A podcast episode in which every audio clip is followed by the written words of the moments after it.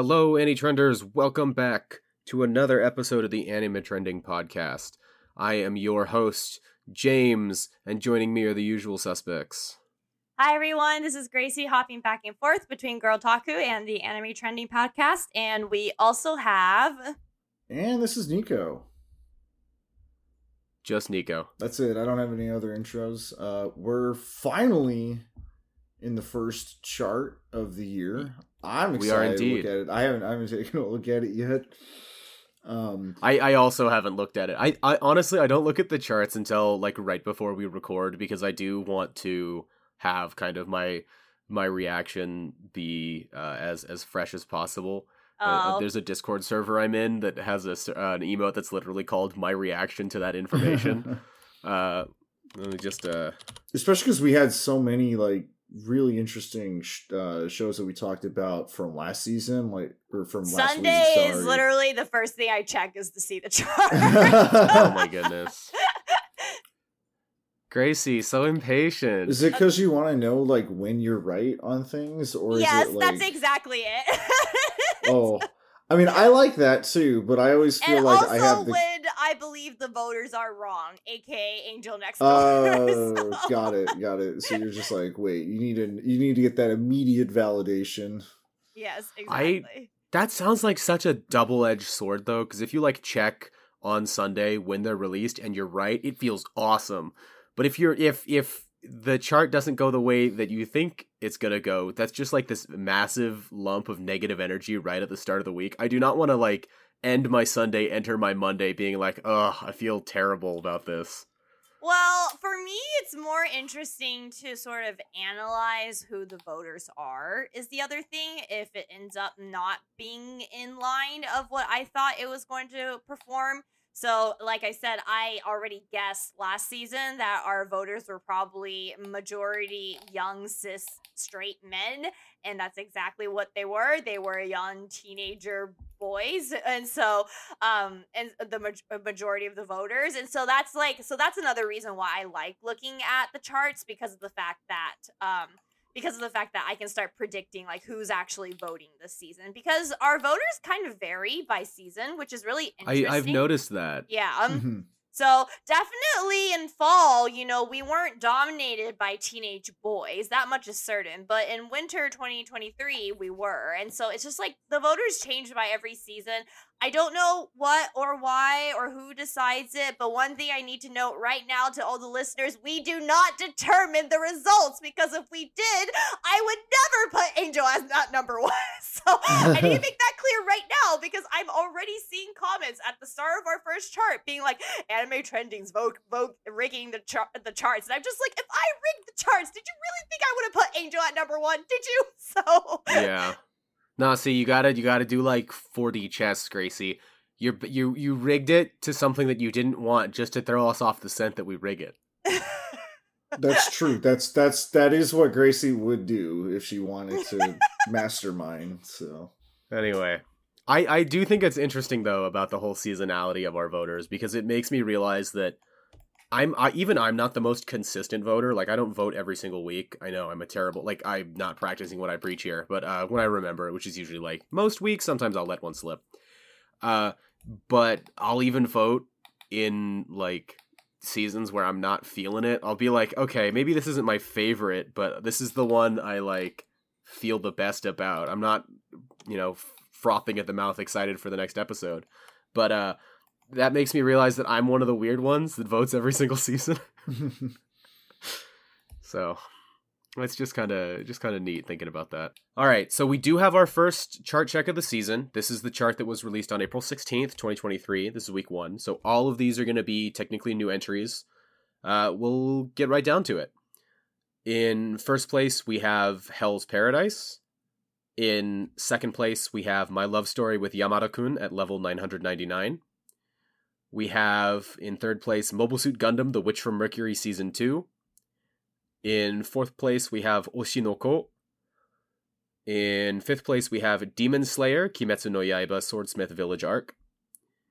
Uh, in sixth place, we have Tengoku Daimakyo or Heavenly Delusion. In seventh place, we have Skip and Loafer. In eighth place, we have Konosuba, An Explosion on This Wonderful World.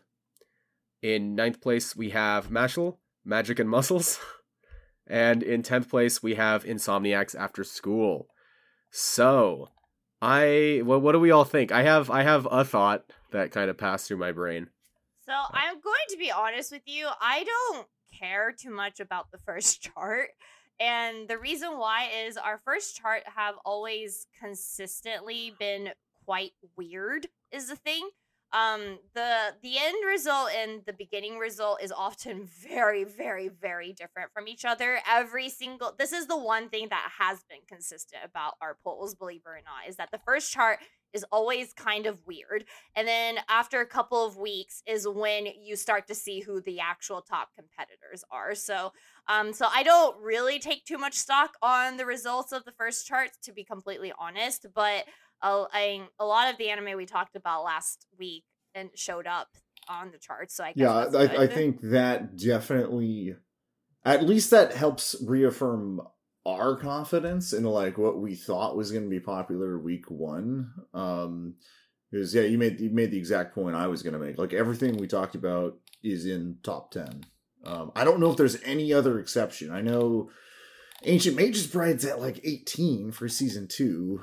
Um, and we kind of, kind of like briefly mentioned the reason why Raeliana ended up at the Duke's mansion, but uh, I think we talked about everything else. I mean, Hell's Paradise, we talked about Yama- Yamada-kun. I talked about Gundam. Oshi no Ko, we didn't talk about what we knew. Well, we we didn't talk about gonna Oshi no Ko because we knew we were going to talk about it in the future, and we didn't. Want Yeah, it's like it's hard to say because it's like yo going into this, I'm like this could be top ten all time. Like it's not even like it's not even in this same season discussion. Oh, like uh, on Oshi no Ko. I'm going to say something controversial. I actually like the second episode more than the first. That's it. nice. that that's fine. I here's, That's here's fine. my Yeah, I was gonna say, like, I haven't I watched hope- any of it yet.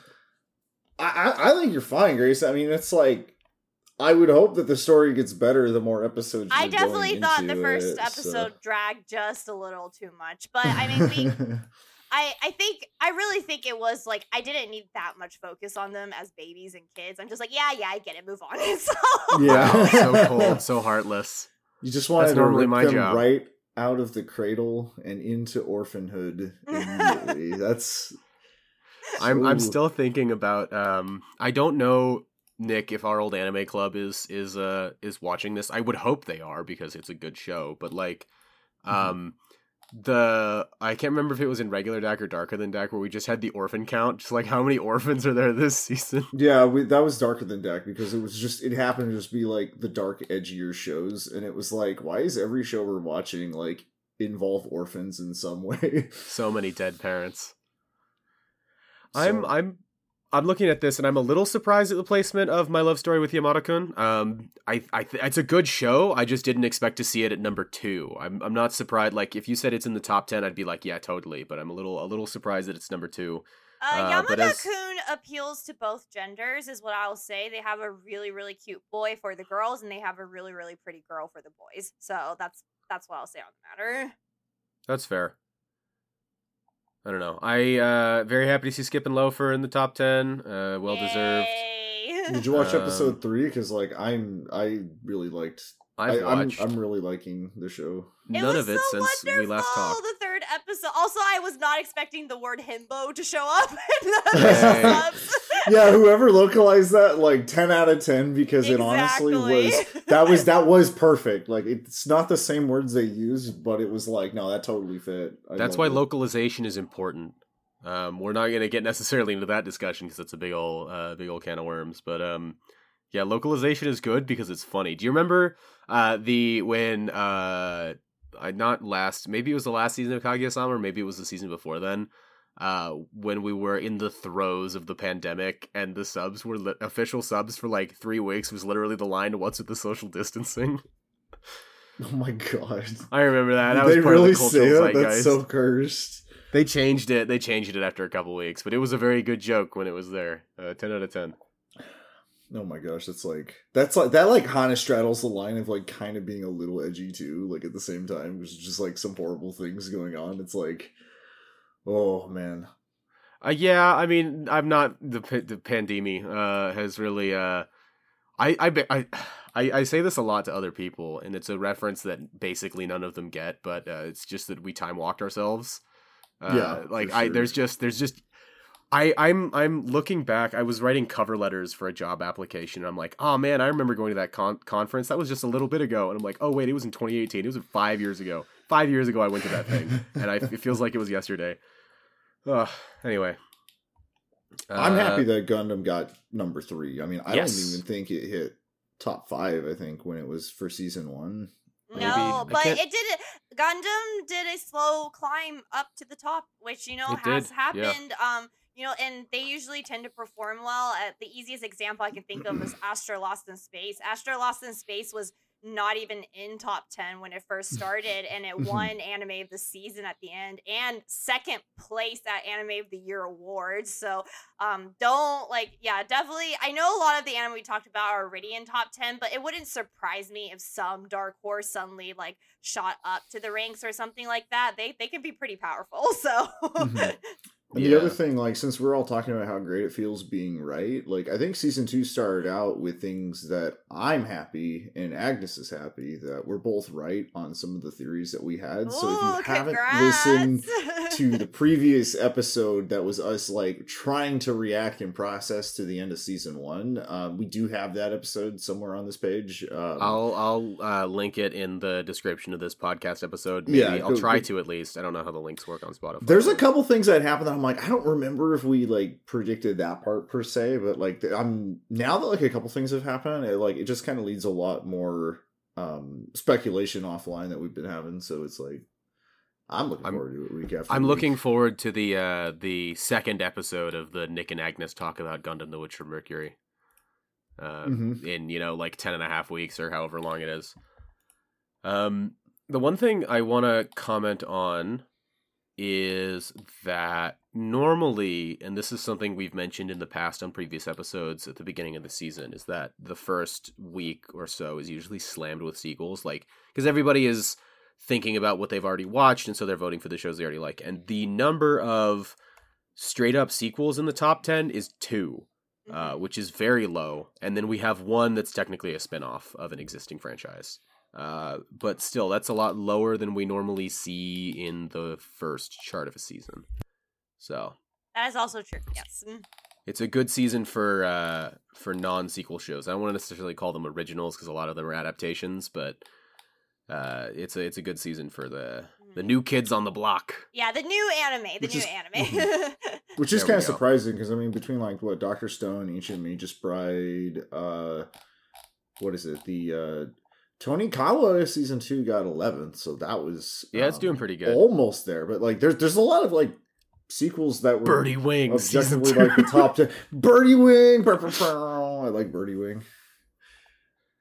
I think like- you're the only one that does.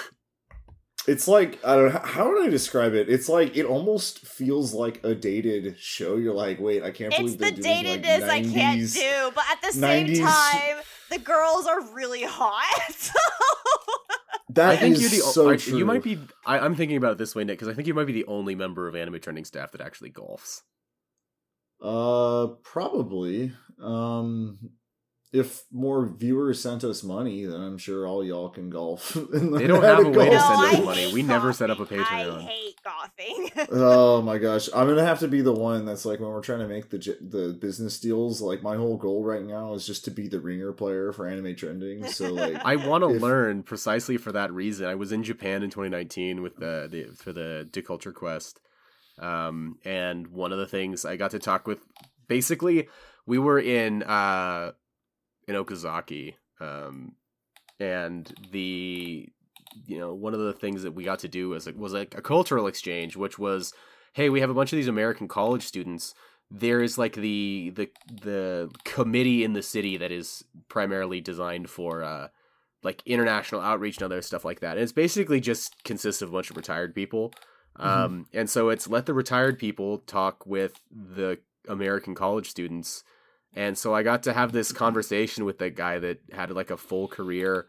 Uh, he started out doing like quality control for uh, a, a factory that manufactured parts for a Toyota manufacturer or like for Toyota vehicles. um, and like worked his way up the ladder. And one of the things that he kind of emphasized is if you want to get ahead, you gotta learn how to golf.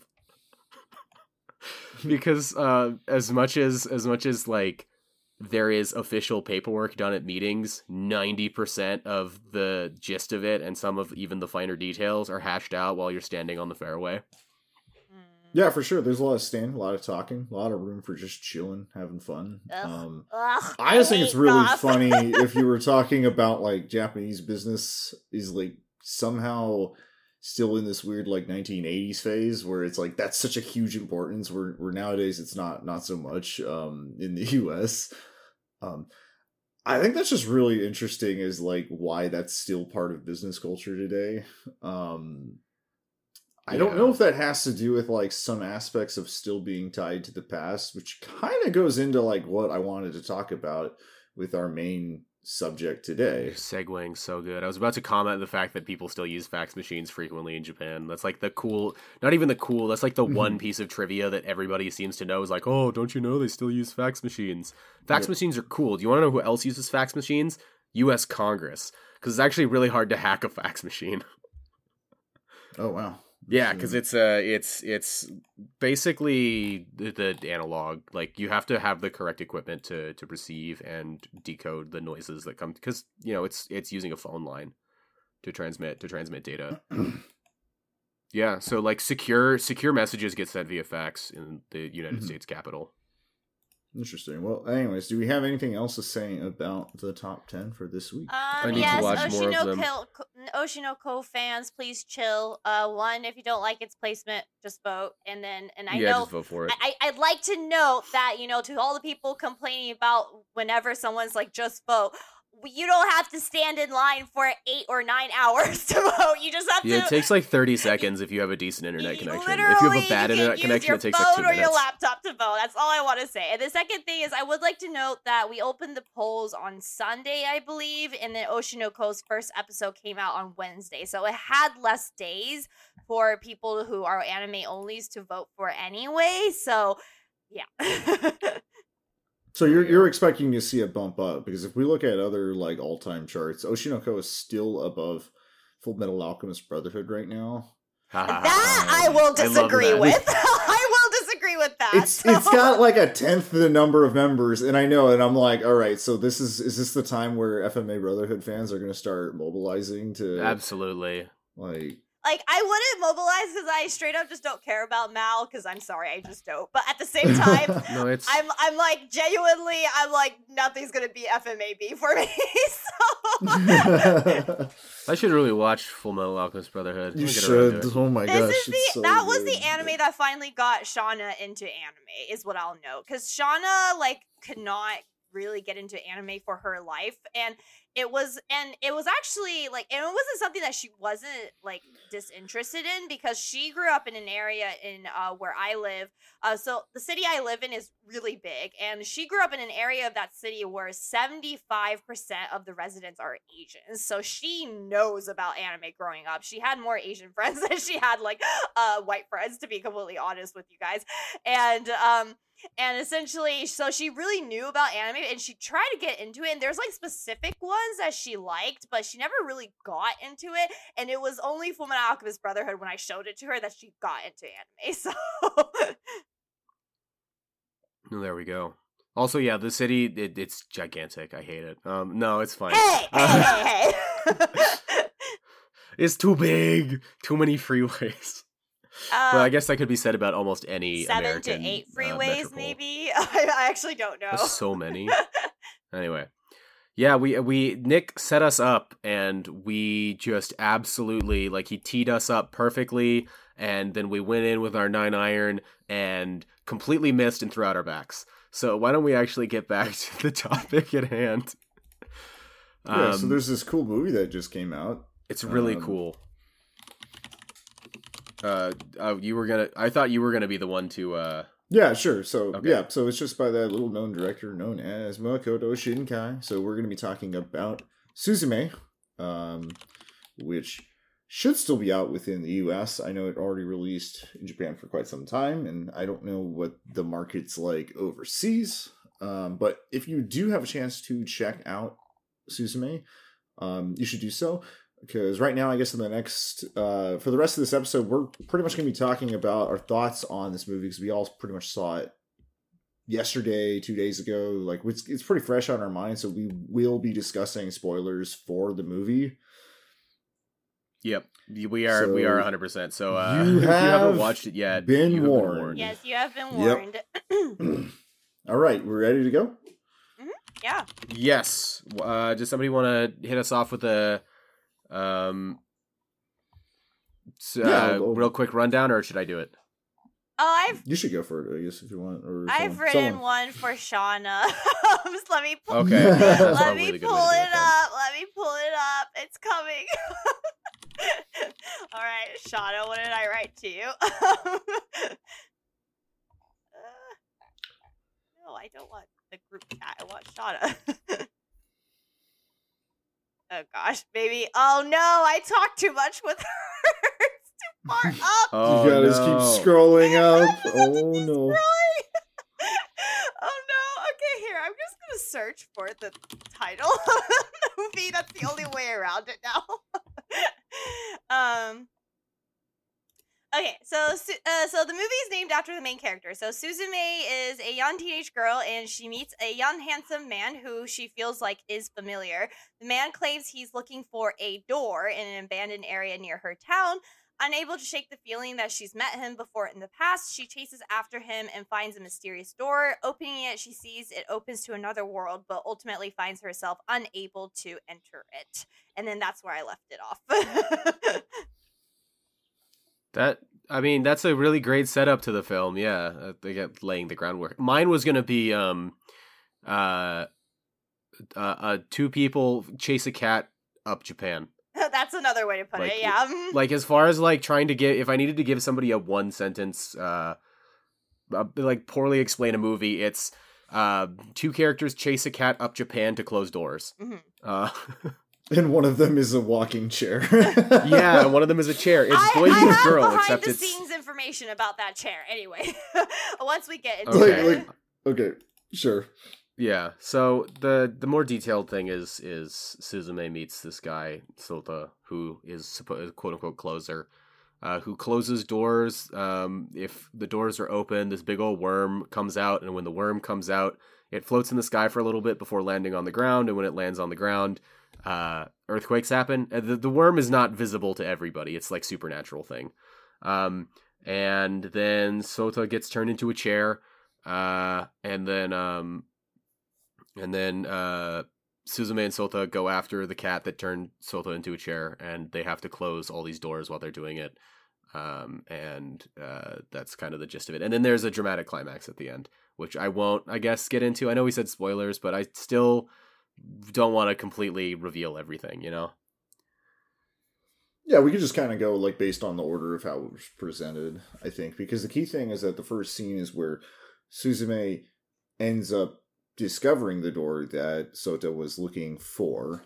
Can't find a way through it. Trish just says, "Okay, this is all fine," but then accidentally stumbles upon the keystone, which is what's essentially sealing away the giant worm monster that's causing giant natural disasters um, within Japan. And so it's because of that that um, unleashes that the keystone turned into the cat, which now that the cat is out of the bag, or in this case, the stone is out of the I like ground, that. um, the cat can just do whatever he wants because he doesn't want to go back to being a rock, uh, which I think is pretty understandable. Finally, Yeah. having his sense of freedom, um, Yeah, at the cost of now that the fact that like all of the possible gates can now unleash this worm natural disaster monster.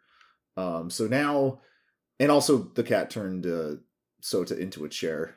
Uh, Not just any chair though. Uh, the chair. Uh, he, he. I guess the more correct explanation would be like the cat put Sota's, I guess, soul and I guess body too Wait, can into I, can I the give childhood. the behind the scenes stuff now? Can I give the behind the scenes? All right, yeah, fine. for sure. Let's talk about this chair. Okay, so Okay. um, what I learned after the movie is that originally this was going to be a love story between two girls, and um and essentially uh the executives shot down Makoto Shinkai's original idea and basically said that the country isn't ready yet to see a um, same-sex uh, relationship depicted on the big screen.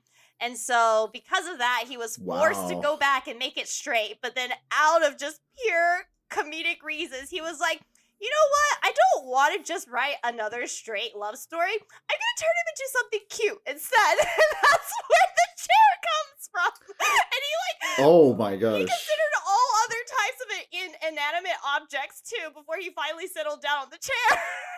so, Yeah, three-legged chair. That's that is way funnier than what I thought it was going to be, which was uh uh either an homage or a reference to this Noitamina short that came out like 10 years ago called I Poulette's I was thinking that too when like when she gets on the chair and the chair starts running around when they were playing with the kids. Yeah, It I was like, that's definitely it's like look Poulette's like chair. Noitamina It's such a it's such a sweet little uh, series. I'll I'll put a link actu- to. Yeah, apparently, like one of the things he considered turning poor Sota into is like a food can. I was like, I was like, I'm so glad he did not turn him into a food can. So. How I think- I powerful think it- is is he? think it- where he's just like, Oh. you can't tell me what to do. I'm gonna turn my own characters into inanimate objects. Well, they already and- told him what he couldn't do, which is write the lesbian love story, which is what he really wanted to do. So, Oh my so he was just like, "Fine, I'll just make it a straight romance, but turn one of, but turn the guy into an, an animate object instead." so, That's pretty good. I think a chair though, like from a like I don't want to say like well, I guess from like a story mm. or like action perspective is really good because the chair still has legs. yeah. So the fact that the chair can move around gives Sota some degree of agency. I can imagine if he got turned into like a can of beans or something, like how's he gonna get around? Is he gonna just aggressively roll after this cat? Yeah, just gonna just roll. It's, It'll it's be like it would that, literally be um, like, oh my god, dude! It's like that, that Chef Campbell's Boyardee commercial. commercial. Yeah, yeah, the chef, yeah, Chef Boyardee, where he's just like he's just going after the cat, like across the whole country. I would love that. I, Oh I God. first of all, I appreciate that basically, uh, that basically, uh, Makoto Shinkai said LGBTQ rights, but I also appreciate the fact that he found, since he was slightly, I would say, slightly upset about the fact the executive turned down his original love story, he was like, you know what, fine, I'll just make it a love story between the. chair So. That's very good. That's a, that's a very powerful energy, and I appreciate it. and then he made the chair stuff emotional, which is a huge kudos to him. So yeah. Well, the, I mean, like tying it into the fact that it's it's uh, Suzume's chair that her mom made yeah. for her. I her- her dead actually that scene was probably the scene that did make me emotional out of everything because it was just like the simpleness of her mom just slowly working at making that chair and knowing that you know it it's it's she created something very small and simple and it just means the entire world for her kid and i'm like if that's not like a summation probably to a lot of our like childhood stuff that we probably still love because of some kind of memory and that Mhm. stuff probably isn't that big of a deal probably doesn't cost that much money at all but it means something to us so that was the part i got emotional on is seeing her mom make the chair so yeah I'm Yeah, I'm, and- I'm mhm. on board with that, but I'm also like when Gracie's like, "Ah, it's the thing that made me emotional." I'm like, Gracie cries in every movie. Like, why would I? Why am I not surprised? No, I do not cry at every movie. Um, uh, actually, I didn't cry with Suzume. I just like felt emotional in that moment. Uh, hmm Yeah. Speaking of, oh, James, sorry, go go having Nick. emotions. Um, I, I I felt that too, and I think a lot of it tied into I guess the nostalgia Suzume has for her, for her mom. Um, kind of ties into like a lot of like the big themes going on within Suzume. Mhm. Um, because like the first half of the movie is kind of like a wacky adventure going from place to place to place but it's like it, it kind of follows the same formula where it's like okay we come across a new thing that was recently abandoned like multiple years ago it used to be a place full of life like it was like a school that used to be open but now not enough people are there so it's an, now an abandoned school you go to a um An old amusement park that nobody uses park. anymore. Yeah, and like Um, so there's like a flooded town, but the, the point is that it's like you're kind of going from like ruin to ruin to ruin because that's kind of where all of these gates are. They're in Um, places where there's a lot of memories.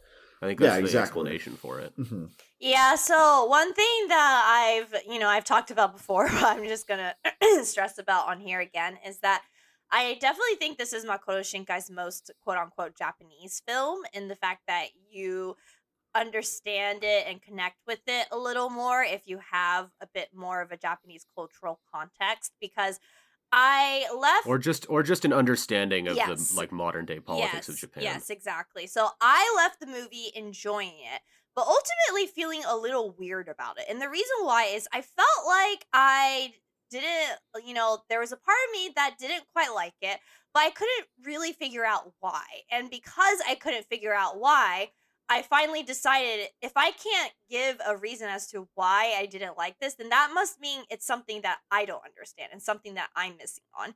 And then so I, you know, I did I actually did research after the movie. I went online, I you know, Unseen Japan did uh, did a video about Suzume specifically. And so I listened to that, I read articles and after I had finished essentially educating myself in more of the Japanese cultural context and understanding, and then I thought back on the movie, I realized I really liked it. So, um, so that that area where I couldn't quite figure out why I didn't like why I didn't like it turned out to be that missing piece. And so once it filled in, I was just like, oh, never mind. I really, really, really do like this movie. So, um, so that's one thing I'll note about this one is that it's uh, Weathering with You and Your Name.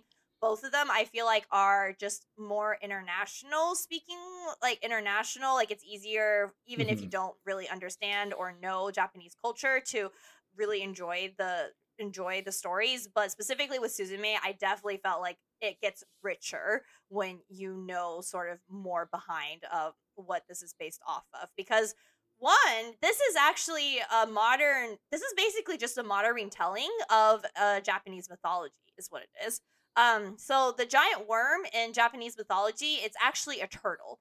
And so back in the Yep. ancient days you know people don't know what earthquakes are because they didn't have the scientific understanding behind it. And so they believe that a giant turtle monster like was attacking attacking people on land. And what happened is two um or a family a father and son uh finally found a way to seal the turtle and they turn and with the god's blessings they turned themselves into keystone one east and one west. This is actually why one of the cats is bigger than the other one that's representative of the father and the son specifically. And um and then the keystones are then constantly powered by the gods who turn them into keystones and lock the turtle away however because the gods are extraordinarily busy um, sometimes they stop powering the keystones and the keystones weaken and so the turtle will thrash underneath uh, underneath the city and that's what quote unquote causes earthquakes so that was the original mythology and i was like oh this is a modern retelling of that and i thought that was really cool so I love I love that kind of mythology. Like I know there's a lot of really good storytelling that comes from myths from around the world, but by far my favorites are the ones that are supposed to like that are representative of like science at the time or just the way to explain natural phenomena. Mhm. Uh, Yep. Shocker, the engineer shocker, the engineer likes the stories that explain why things work. Um, but definitely my favorite are like the earthquake ones because there's I think a similar one. I can't remember which country it is, but basically the long and short of it is, hey, why does the earth shake? And the answer is just big old catfish, dude. There's just this huge fish and it's messing everything up. um and which you know of, of the actual stories have a lot more going on to them but the the kind of wonderful simplicity of it of Mhm. just like why does the earth shake well you see son there's this big turtle and a really long time ago this dad and his kid decided they were going to stop the turtle from moving.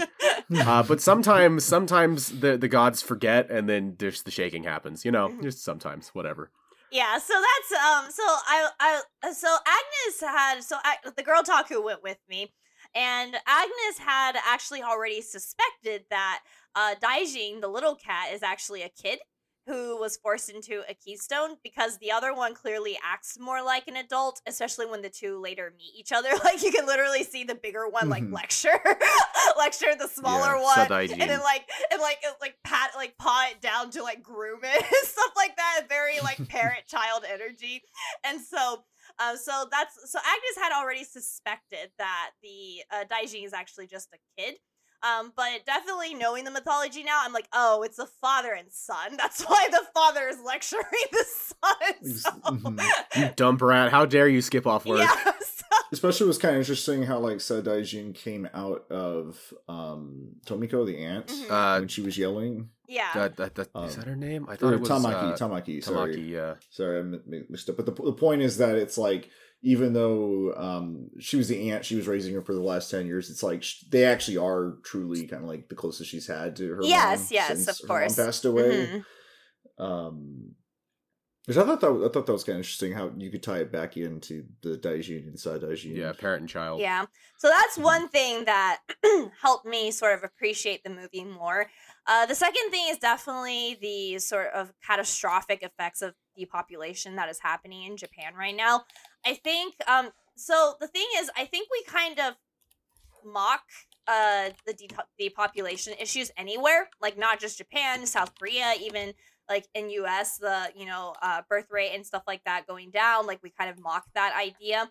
And the reason why simply is twofold. One, because the government keeps continuing to be idiots and not go to the root of the actual problem and try to think of all these other quote unquote like solutions that are not at all for actual problems as to why birth rates are so low. And B, we probably all live in areas that are more heavily populated. At least I definitely do. And so I don't. You don't anymore. Yeah, not anymore. which is which was really cool seeing it because uh since I'm studying uh community planning and like regional planning, one of the things that keeps coming to us and mostly it's because the the state university here is a convenient inexpensive resource to use. Uh, but a lot of it is like, hey, this town had 2,000 people and now it has 1,400 people, and they need to come up with a plan for how they're going to deal with the next 10 years Mhm. You know what happens when the what happens when the middle school has to close what happens when there's not enough people you know when there's not enough people to have a fire department anymore Oh, you. happens when, Oh, um, James, then you probably connected to that um portrayal better than me because you you actually see it or you know it's very close to you versus yeah me I've never not been in like a city so yeah and i also spent my summers up in the mountains and those communities like we love we i i like to you know look at the the city um data signs that are there like welcome to this city population whatever elevation whatever. There's a ton of communities in the sierra nevada mountains along uh, california state highway 4 where it's like welcome to i'm gonna like throw out dorrington as an example because they have there's a really good restaurant there um but like welcome to dorrington population 152 like there there are these communities and they're not really they're not growing because there's no there's it's not a place to raise a family at that point. You know the nearest school is like 45 minutes away by car um all sorts of stuff like that. So the the the, the concept of depopulation and and kind of I don't want to necessarily say rural decline because you'll even see it in larger cities. Like Kobe for example the second stop on Suzume's journey it is not a small city and yet there is still a giant abandoned amusement park right um, so it's yeah, it's especially because it's like with rural, it's like it's almost like because it's out of the way, you don't see it as often. But with like a larger city going through that, it's like you see the the impact is huge. It like affects like so Yeah, many more people yeah, so- at once. Um, Oh, so I Anyway. yeah, so James, you know, I, I wish you could have educated me on this for sure, but um I I definitely had to be educated to really realize just how m- drastic and catastrophic the depopulation has actually been affecting Japan and you know, suddenly it was yeah, like suddenly it was just no longer funny that the government just can't seem to find the solution to the problem because they don't want to address the actual problem. So yeah. Yeah, no. eh, Japan has it way worse than even like the rural United States. I'd say even some of the hardest hit parts of like Appalachia in the US, those are like old like coal mining areas that where coal is no longer the big industry there. Mhm. Um like that's I think in the US that has experienced some of the most decline, Mhm. but even then if you compare it to Jap- the the rate at which some Jap- uh, Japanese towns are vanishing, it's it's no contest. Um I I did want to before we continue talking about Suzume. I was kind of reminded though, and this is because I got train brain. Um, of weirdly enough episode one of Skip and Loafer, uh, because there's that scene where uh, our our main character imagines the like the dramatic farewell Yeah, as they're all running after the train, and then it just jump cuts to like, haha, that's really funny. The train stopped running here eight years ago. Um, so that that I was like, hey, I'm reminded of that. And then every now and then across my feed, I'll get news of like, hey, this is a school that has two students in it. This is, uh, I'm sure a lot of people have also seen. Uh, I think the the station finally closed like three or four years ago, but there was like a bunch of news stories about this one train line that serves this one station for one student because that's how she commutes to school. And it was like this cool little oddity when she was still going to high school. And then there was another news story that's like, yeah, she's graduated now, so they're not serving that station anymore. Mm, I want to know just a tidbit for you, James. Uh, Makoto Shinkai has been on record saying that he really, really loves trains. So Yeah. um, so he's an actual train fan here. I I loved I love seeing all the trains um in his various movies. I know for your that is on had one, purpose. uh, now I know it's on purpose. It's because he really loves trains. so. yeah, I have to I have to wait until this comes out on like either for streaming or on DVD so I can rewatch it and uh, do another anime on rails on it because I did one for for uh for your name a long time ago and so I'm looking forward to doing more because there's there's a bunch of different lines that are used because they're traveling all over the uh all over the country. Yeah. Uh, yeah, so that's another uh, section that once I really understood uh, the sort of the effects of what's happening with depopulation, it made me appreciate with what that movie is showing, and it also felt a lot more emotional to me, even just thinking back on it. Um, the last final thing is in regards to an e- like a huge event that happened in Japan that not even was that long ago, if you really think about it. Um, but it's so this is big spoilers. I mean, this isn't the main plot twist at the very, very end, I feel like, but it is a pretty big plot twist is the fact that her um her mom died in the 2011 earthquake and tsunami that had hit uh, Japan. So I remember that, and it was all over the news, and people were asking for donations to help. And I actually, I think I actually, um, you know, my or my family, because I was still in high school, um, my family donated because it was just such a horrible thing. But I, it never occurred to me the fact that there's an entire huge generation of people right now in Japan who are just living with that severe trauma. And it's made me realize that really this is a movie about a girl who is slowly parsing through her trauma of what had happened back then that affected her as a kid. And um hmm and I after and because of this movie, I did a lot more research on exactly like the exact effects of what happened with that tsunami and that earthquake. It's it's genuinely heartbreaking.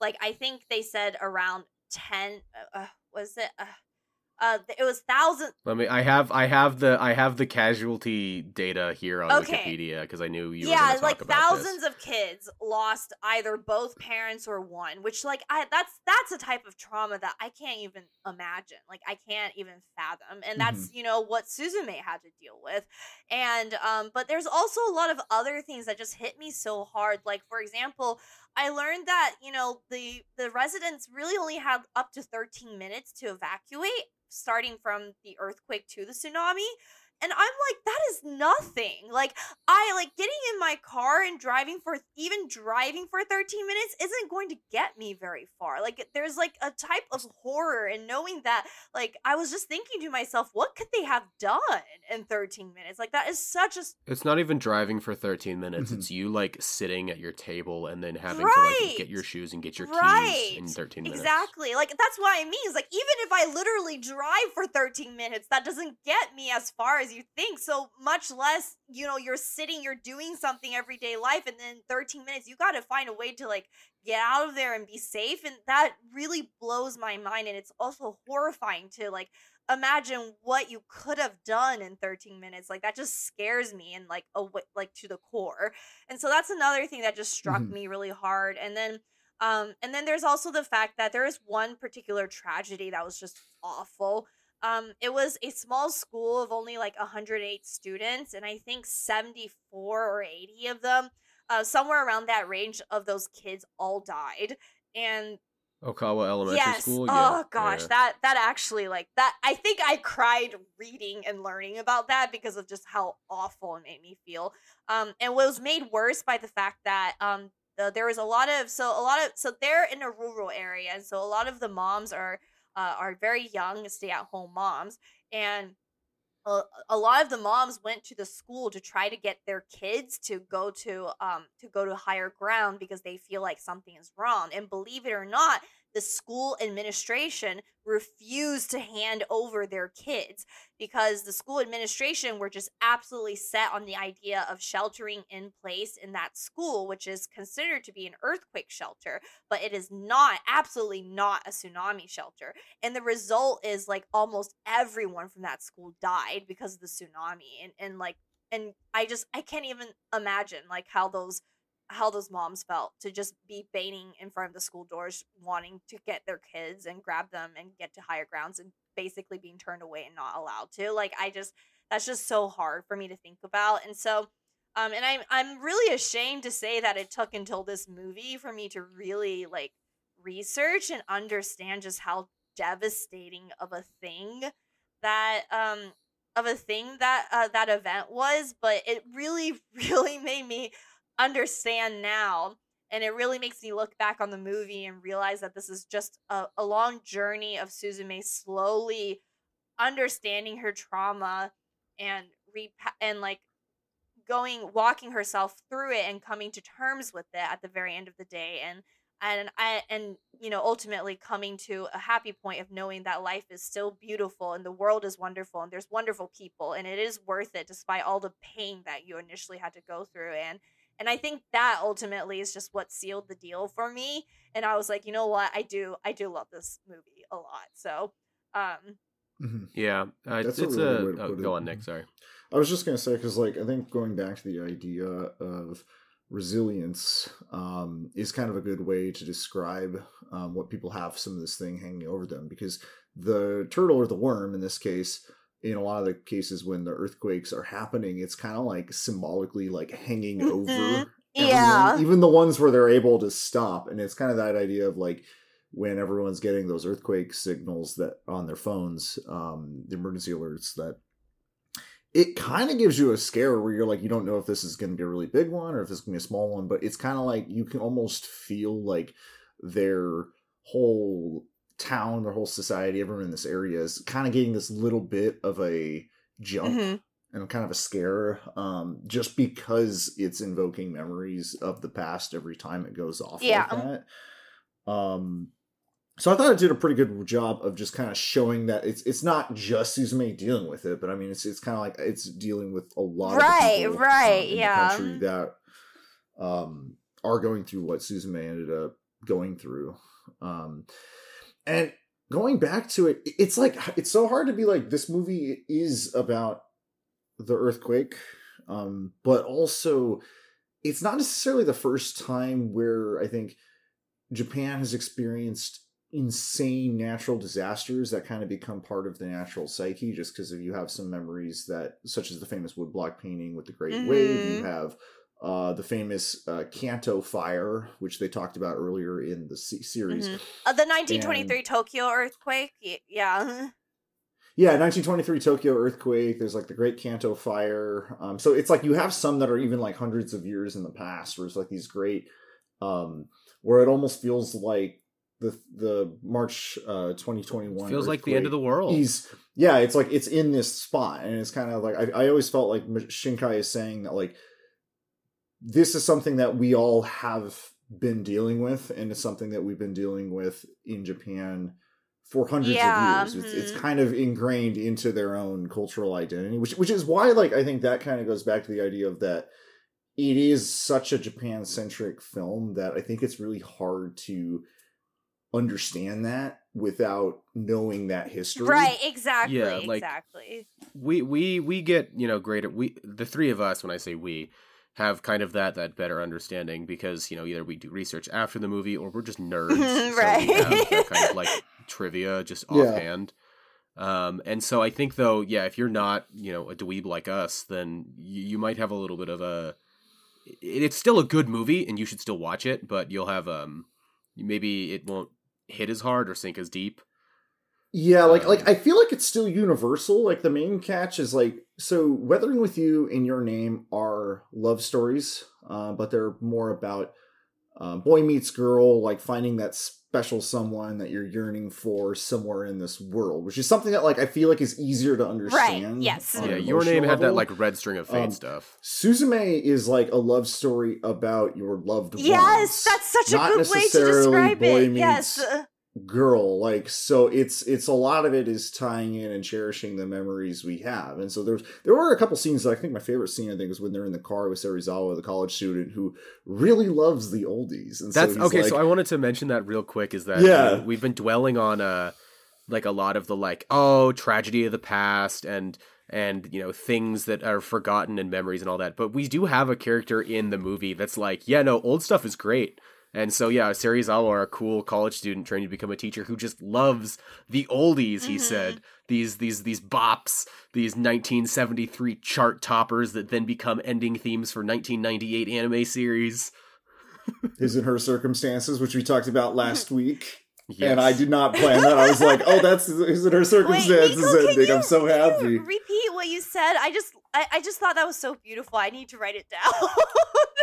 So so I my argument is that Suzume has themes that are as universal as your name and weathering with you whereas it's still a love story it is not necessarily a love story about finding that one specific significant Mhm. other like the person you yearn for know, such as like in your name it's a love story for your loved Okay, ones yes, that's- like to to oh, your loved that's ones so good. I, I, I'm writing it down. I can't help it. I'm an author. I need to write it down. hmm Your loved ones. Yeah, I, I think it's a good one. One of the things Oh, that sticks so out, and I'm, I'm going to talk about. Oh, it's so beautiful. Sorry. No, no, take your time. Take your time. no, take uh, please praise praise.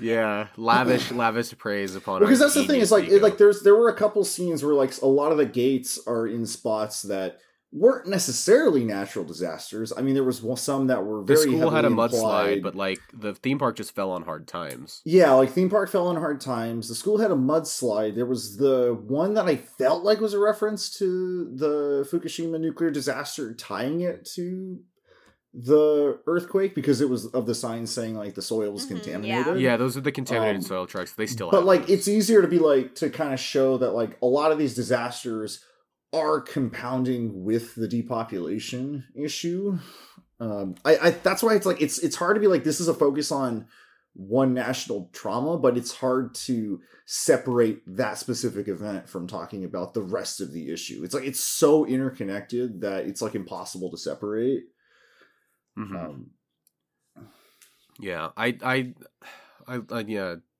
memories, loved ones. I think not, you know, all the tragedies done, or all the, we'll keep using the word tragedies. I think what's interesting is each of the gates has like a slightly different story to it. So like the old school, perfectly normal school, but as we learned later from from Chika, um, at least, at least I think that's her name if I remember correctly. Yeah. uh, like Mhm. that's where she used to go to middle school, and then there was a mudslide, and they just didn't bother cleaning it out, and they just moved on to somewhere else. So that's like a natural disaster related one. Then we have kind of more economic related ones, which is like, yeah, there was the theme park and it just went out of business and they didn't even have the money to tear it down. Um, not entirely sure what we got for the one in Tokyo. That's just the the big here's the the the western gate basically. Um, I think and then it might as be an further, abandoned, um, like train station Like a area. subway line. Yeah. yeah I easily don't- could have been an abandoned rail line I don't know actually. Like I'm looking at the at well, I'm thinking about the gate specifically and also the condition of the uh the it, it could um, just be more symbolic of like because Tokyo is the heart of the Mhm, country. yeah, it's yeah, yeah. If this falls, it's it's more of just like the big pressure point of everything combined. Um, Yeah, I think it's just you know uh, the, these gates are formed and their memories formed and, and they get kind of lost or forgotten for different reasons. Is I guess the point I'm trying to get Mhm. at here. Like they don't all have to tie together in a neat bow. It can be the whole point is that like they're similar because they're different. You know. yeah. Um, we stand a great aunt or a fantastic aunt, not a great aunt because that means something different. uh, this is the season. This is the season of excellent aunts. We have uh, Naochan from Skip and Loafer, and we have uh, oh, Tamaki you're from, uh, right. yeah, no, that's really yeah, yeah. yeah. I'm I'm connecting to other topics. Ooh, I've got the biggest Well, brain. one thing I thought was super interesting with Tamaki was like when one of her sources of frustration with raising Suzume that comes out is the fact that she said, "Hey, I was so busy I couldn't date or raise a family of my own because I was too busy taking care of you." Like I I felt personally that was more of like an argument about the economics of like people who are young. Oh, 100%, which, which a goes hundred back to that population yeah, issue. no, no, no, a hundred percent. You're exactly right. I mean, I so I learned a lot more about child rearing actually from Buddy Daddies, funnily enough. And so, um, where I I've seen them already from Unseen Japan, but then you really see it in Buddy Daddies like getting shown. Um, I there's been um, a constant critique from Japanese citizens have always been the way that they live makes it very hard to sustain a normal life if you're a single parent, whether you're a single dad or a single mom, or in this case, an aunt who has taken in and um, has taken in her niece and stuff like that. It's it's just very very hard to do everything you need Mhm. to do to raise the kid while making enough money to make sure that they can live comfortably. So you're absolutely correct in that analysis. Yeah, I, I I liked that that I guess that confrontation um at the at the rest stop because one of the things, and I don't want to call it like Chekhov's gun particularly, but it's the there's a comment that Suzume makes at the beginning when I think she's talking to Chika, just like yeah, sometimes I feel like I've stolen my aunt's best years from her, Mhm. uh, and I feel and Mhm. like I feel a little guilty about that, and I think one of the and this is this is maybe just me speaking personally i don't know maybe some other people feel the same way of having that that worry that seed of doubt and then basically in that heat of the moment argument being confronted with the fact that the thing that you were afraid of the most is absolutely true to some degree of just like the thing that you felt guilty about that's true. You weren't just like crazy. You absolutely did this. And then like having to kind of deal with that. And my favorite response afterwards is in the car when there is kind of that post argument apology Mhm. which is when Tamaki goes I don't feel that way all the time Mhm. which they totally could have written it saying I don't feel that way Mhm. but that would be a lie there are absolutely times when you and I I mean I've talked to my parents about this a little bit as well um you know I, I think everybody that i don't want to say everybody that talks to their parents but there's a common trend of people basically learning about their parents and being like wow my parents used to be really cool what happened and it's like you happened you are the reason why they had to give up all of their hobbies because raising a child is that time and energy consuming You have to And so- sacrifice things when you raise a kid. That is hundred percent like Mhm. the truth. yeah, Yeah. and and so and so you know not walking away from that fact by being like yeah i'm sorry i said those things i don't feel that way all the time Mhm. um i was like ah yes that's what i that's what i needed it was a great resolution that also like It's spoke truth. realistic, and honestly, I think Yeah. it's also just great parenting. You know, like Suzume's at an age where she definitely would rather her aunt tell her the truth than try to sugarcoat things. And I mean, we are mm-hmm. definitely at the age where we'd rather our parents. it's because we're all old Ye- gracie well, I mean, ancient crusty even well, we are definitely at the age where we'd rather have our parents just tell us the truth, and it's it's good parenting to. It's good parenting for parents to admit that yes, things are hard, and yes, we're not perfect, but it doesn't change the fact that we love you with every bit of our with every bit of our soul, and we'd do anything for you. And that's exactly what her aunt said. Is that yes, like you know, definitely those thoughts have occurred, but I don't regret anything, and I think that's really, really like just important and powerful yeah. and i don't regret anything and i decided to chase you Yes. all the way you know Yes. Oh my gosh, Up- when up- she up sent those paragraph texts, that was so funny. like, That was Oh, super that funny. was so Oh, funny. i love those um yeah, so I on top of that, I do want to know like where I know we're running up to the hour here, but I do want to know Suzume had some really hilarious moments. Like genuinely Oh, just yeah. so funny. the the having to like pay play babysitter to the kids 10 out of 10 and that's another one of those like raising kids is hard things Mhm. um or with like the uh, car hood. like holy oh the car i My favorite is definitely when they drive into the ditch and then like the convertible thing finally works. And he's like, "Oh, it worked," and then his door falls off. oh my gosh, there's so many great things in there. That was just really, really funny. So good.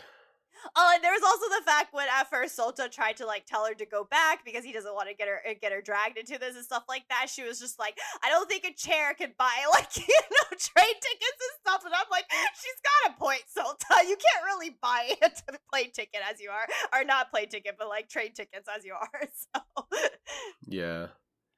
It's Yeah, he uh, was he was a little dumb. I don't know. That's like my I think it's because he's like so he's a very single-minded person. yes, He's like, I have a goal and I'm gonna do it, and doesn't really think about how. yeah, that's. I think I agree with you. he's um, uh, uh, he's a little bit of a himbo, if I may point that out. Yeah. Oh my goodness. Like, cause like, cause I'm I'm the direct comparison. I know someone's like, yeah, this is Hal from Howl's Moving Castle, just because he's long hair, he's got the beauty mark. But I always felt like Howl wasn't like super. Hal was more childish than Sota. Yeah. Yeah, like, cause like sh- Hal would be like, He's just oh, my hair is ruined, just, therefore yeah, I'm sad. one-track-minded. Like, Though Jack has a really interesting theory. So Jack's our uh, person who comes in to replace one of the girls if one of the girls is gone in Mhm. Girltaku.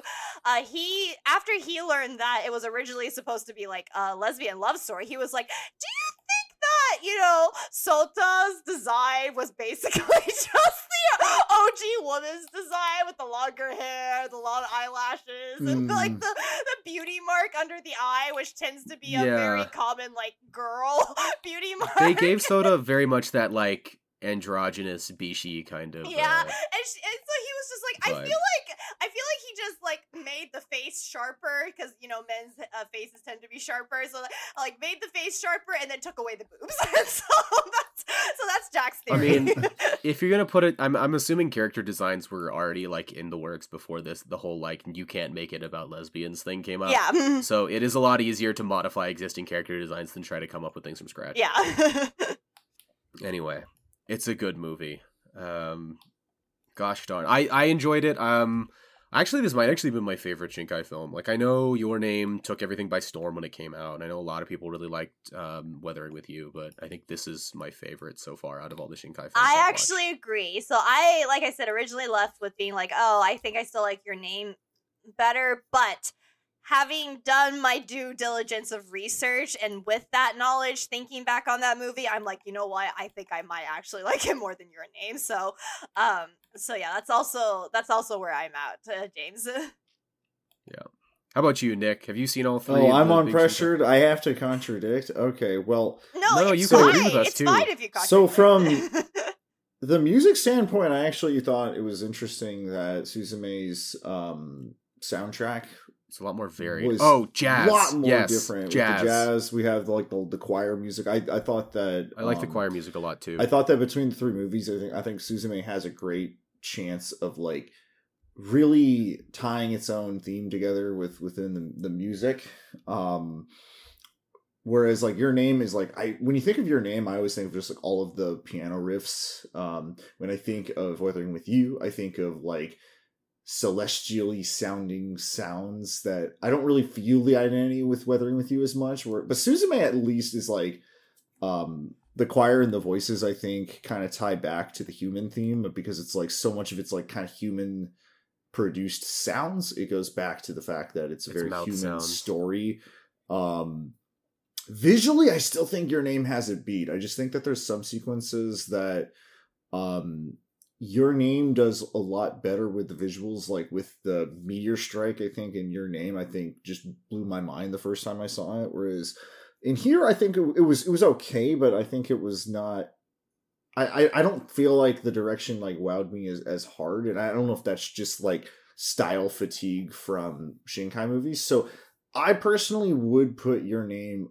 above suzume but i think suzume is way better than weathering with you um, I think. I mean, that's that's a totally fair. um like like I, I I just feel like so much of that first half is like very episodic going door to door literally where I'm like, okay, this is a little repetitive where we're like, okay, meet a person, do the thing, meet the person, do the thing. Then I, I felt like the first half where Sota is a chair is like a little bit drawn out, but Okay, I will I will agree with you on that. There was at some point when they were like making really steady progress with this, and I'm like, all right, this is part of like a three act story. Where's the part where everything seems like it's never going to get better? Like, where's the low? yeah, and like like I don't I don't want to get into like the plot twists, plot holes of like okay, so the aunt finds her in Tokyo.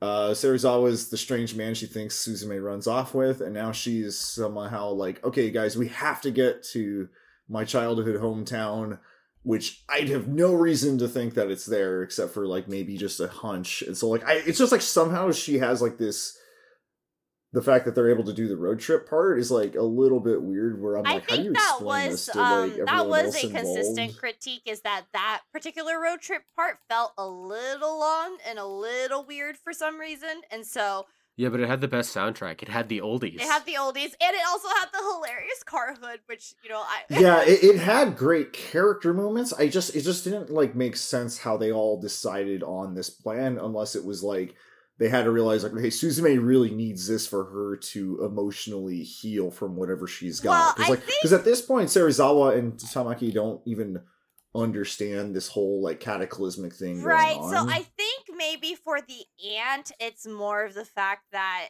it's like you said, the aunt was just like, it's the, she's going through. She's a teenager. She's going through Mhm. moments right now, which unsurprisingly involves her mom who died in something very, very tragic. So I'm just gonna, Yeah. I'm just gonna show her support because I want her to know I'm here for her and I love her, sort of thing. Like I feel like that's what's going on with the aunt, and the Mhm. friend was just mainly because like my bro is gone. Where the heck is he? Well, So- like, I, I I wouldn't chalk it up to just that. I think a lot of Serizawa's characterizations show he's kind of like a laid back guy that doesn't mind just like going along with stuff. Like he's a guy that likes Mm-hmm. to. He wants, the, you know, he's broke as a student, but he still wants the cool looking sports he, car. he and smokes borrowed cigarettes money he and he still music. hasn't paid it back yet to his friend. so Yeah, so I Mhm. think I think I think like Serizawa was very much just vibes. that's true. Yeah.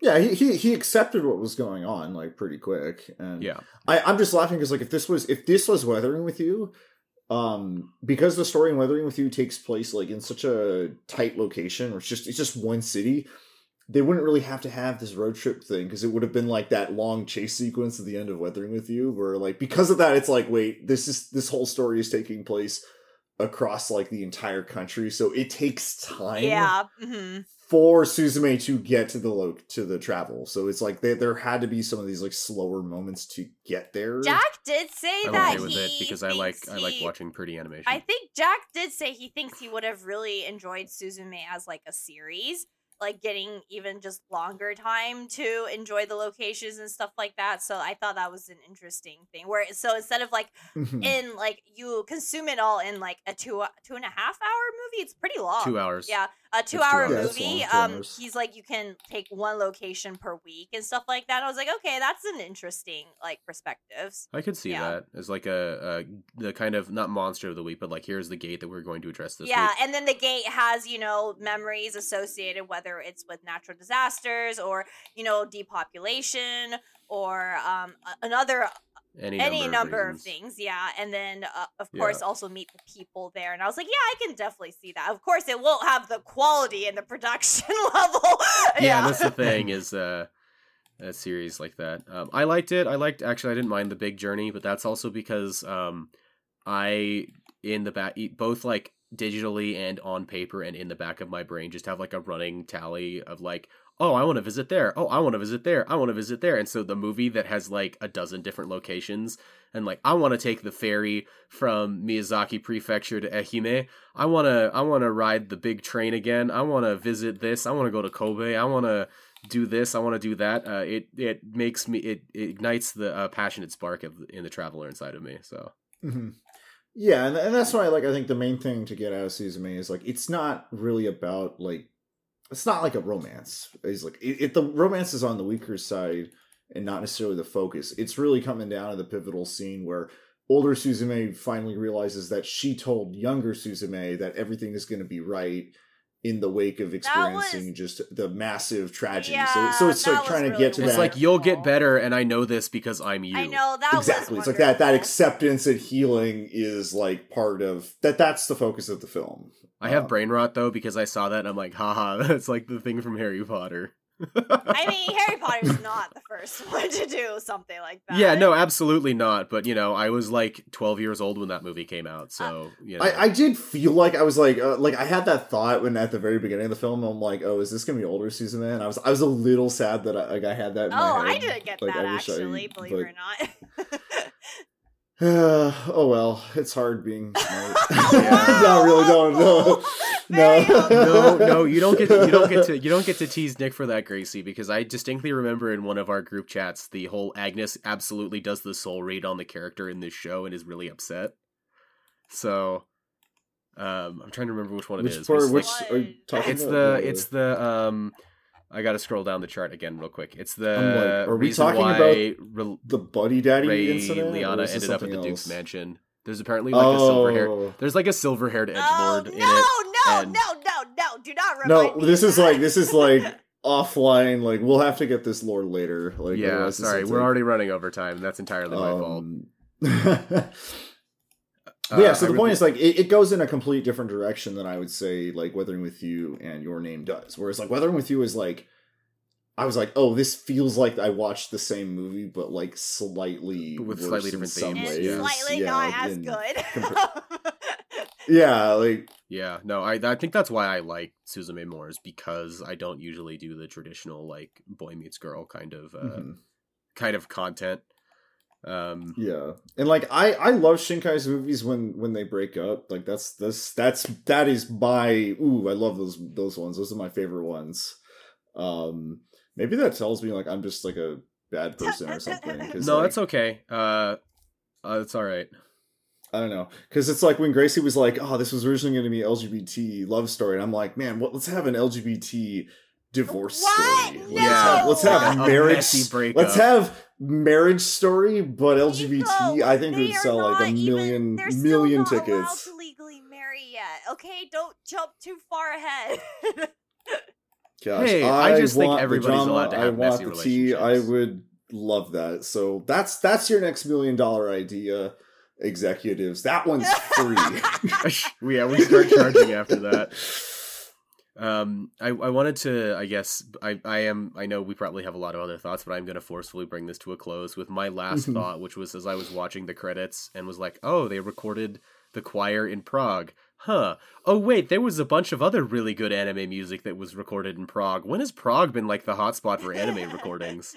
Uh, It's probably one of the most cultural places in the entire world because it's like one of the few like European cities that was untouched by World it War didn't II. get completely obliterated, yeah. yeah, Well, like was- the main tragedy of Prague is like literally every European city could have been like as crazy big and elaborate as Prague had had that conflict not happen. Is Yeah. like the main thing to get out of that. Oh well, the thing is, I was getting at is uh, I feel like the first time, at least for me, that Prague showed up on the map in terms of anime music was when uh, Kevin Penkin did the music for Made in Abyss. Oh, you're right. Yeah, Yeah, and I'm like, did Kevin just get everybody to like everybody just wants to record at the Prague, uh, with like with the Prague uh, Philharmonic or not Philharmonic, um, you know the the various musicians and and um recording areas in there just because like oh man we really like the audio in this one show why don't we do that Mhm. uh i have no idea if that's the case that's sheer speculation but i thought it was neat just a fun. that's a Um, fun. That's a fun fun fact. Yeah. So anyway, we ran over. We we'll try not to do that in the future. Um, just kidding. Uh, we, I have no control over whether or not we run over. But thanks so much for listening, everybody. Uh, if you want more of this content, you found us to begin with, so just keep finding us at this particular locale. Uh, if you're interested in getting kind of updates on when we post episodes, you can follow us at at AniTrendzPod. Uh, if you want to follow me uh, and my bad takes, you can follow me at, at Konochiyoda. Uh, Nick, if people want to find you, where do they go? Yeah, you can send all your hot takes at Neeko the Neko on Twitter. And Gracie, you can find me at girltaku underscore at and please listen to our podcast. yes, listen to Girltaku. They're doing better than we are, and we I'm totally on board with that. Um, we'll see you next time. Bye. Thank you. Bye. Goodbye.